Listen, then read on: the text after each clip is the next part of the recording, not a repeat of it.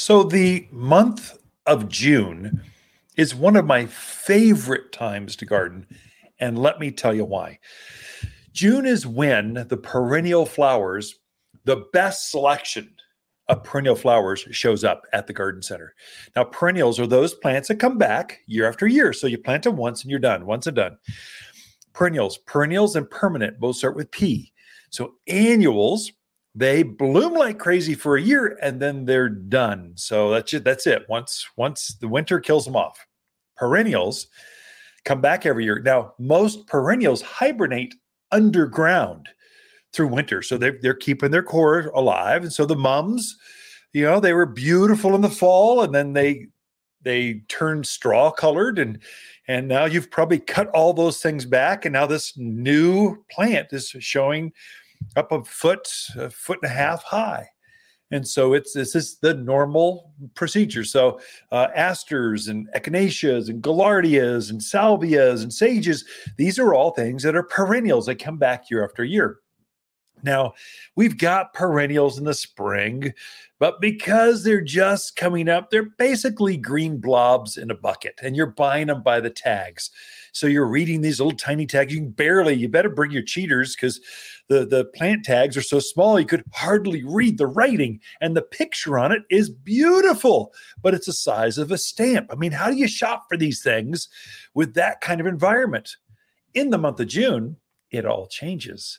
So they've had a couple months to come back from the roots. They've started to elongate. And now in June, you'll find at your garden center all the perennials are in bloom. So now you're not shopping by that little tiny tag and postage size photo. It's in fragrant bloom right before your eyes, right there. And so it's much easier to shop for perennials. The, the selection of perennials is actually greater in the month of June, June, July. That's kind of the peak window for perennial flowers. Yeah, there's a lot of annuals. Yeah, uh, there's still some tomatoes, but but perennial flowers. This is when that department upsizes and you get more varieties because they just look so good. I really think we should have more perennials in the gardens. Why plant? Why do all that work?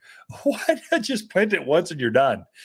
I go so far as to say that many of the shrubs that we sell are really just big woody perennials. I mean, a lilac that repeat blooms. I mentioned that earlier. They they come back and they repeat bloom over and over. It's just a big instead of a little ankle high, knee high flower, it's a hip high shrub that blooms over and over.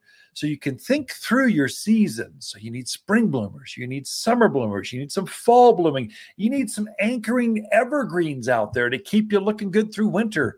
So you think through and you design your landscape so you've always got something exciting, new, blooming in the yard. And perennials, I think, are the core, the, the baseline. So what I'm helping folks design, I'm I'm trying to focus them in on the perennial flowers. In fact, in my container gardens or raised bed gardens, I actually use anchors.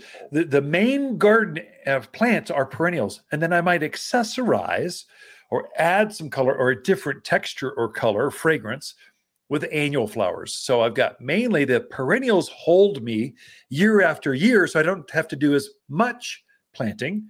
And then I add a few perennial flowers. I scatter those things in, uh, the the annuals and perennials. You can blend the two things together. It's not one or the other; it's both. And so we live in such a, a beautiful spot of the country where you can take advantage of that. We grow better perennials here than most parts of the country. Perennials love they love winter. They need winter to be able to rest and take a breather. They like hibernating like squirrels or bear out in the forest. They like hibernating underground. Then they come back fresh every spring. And so then they start growing and blooming again. And so they need the cycle. They like the bright, they like the elevation, the, the, the higher altitude. They love bright sun. It helps them to bloom better. The wind can be a little awkward. So if they're tall things like big perennials, you might have to stake, let's say, a peony. Peonies, they need a, they get so big they can catch the wind. So you might have to stake them a little bit, but they love our sun. They love our, our water. They like everything about us out here. And a lot of the perennials, the animals don't eat. And so you'll see that deer and rabbit and javelina, they will tear up your annual flowers, but they'll tend to leave not all of them, but but certain ones they would much rather pass by and go eat your neighbors annual flowers. I'd rather eat uh, the pansies, violas, and kales over there than they would your echinaceas, gaillardias, coreopsis, sages here. They just don't like the flavored smell of perennials. So if you're near that wildland interface, you've got hot antelope jump on the fence. If you've got, uh, I mean, we've even got elk up towards Ash Fork. You folks, I don't know how you deal with those. They're just basically a cow with long that can jump a fence, and they eat everything.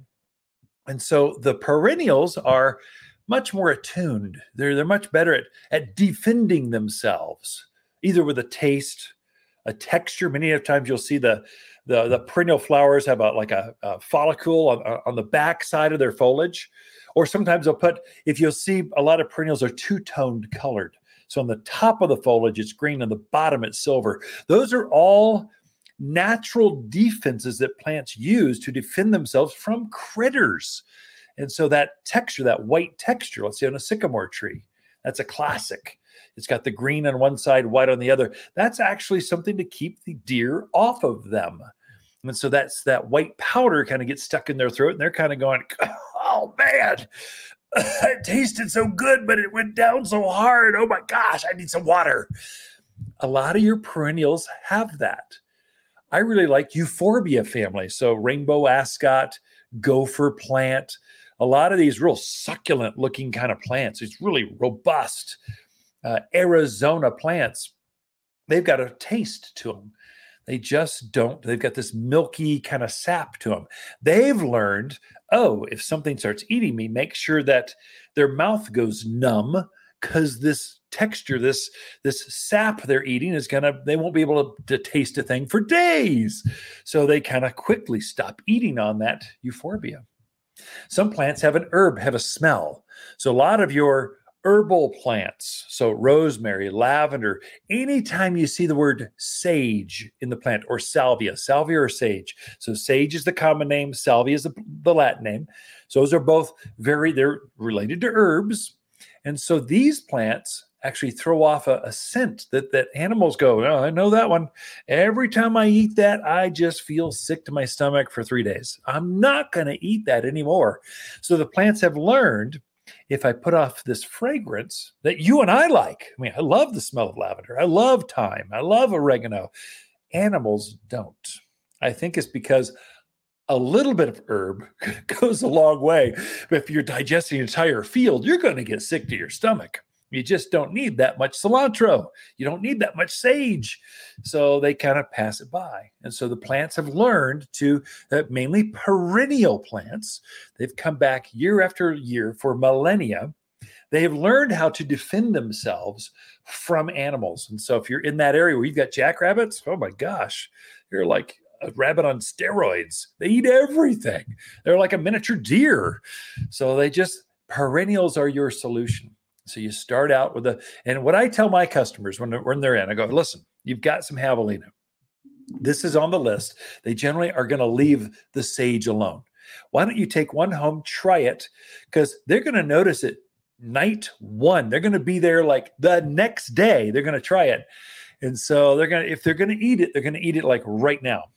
And so test it before you commit to 30 of them along the back fence try one a test victim is what i call it see if that see what happens and we can kind of hone you in on that now sometimes animals they dig it up just for fun. I mean, javelina especially, they'll come in just going, "Hey, hey, Joe, come over here. Let's let's toss this thing around the back. I don't have a soccer ball. I left it at home. Let's throw this guy's plant around the backyard."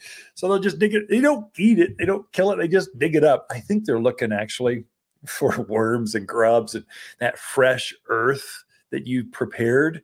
So you stick it back in the ground, it goes. So then once they do that once, they're pretty much they'll be done. So perennials. June is the month to plant perennials. You got your best selection, best choices, your best success in in the garden. So perennials in the month of June. Be right back right after this.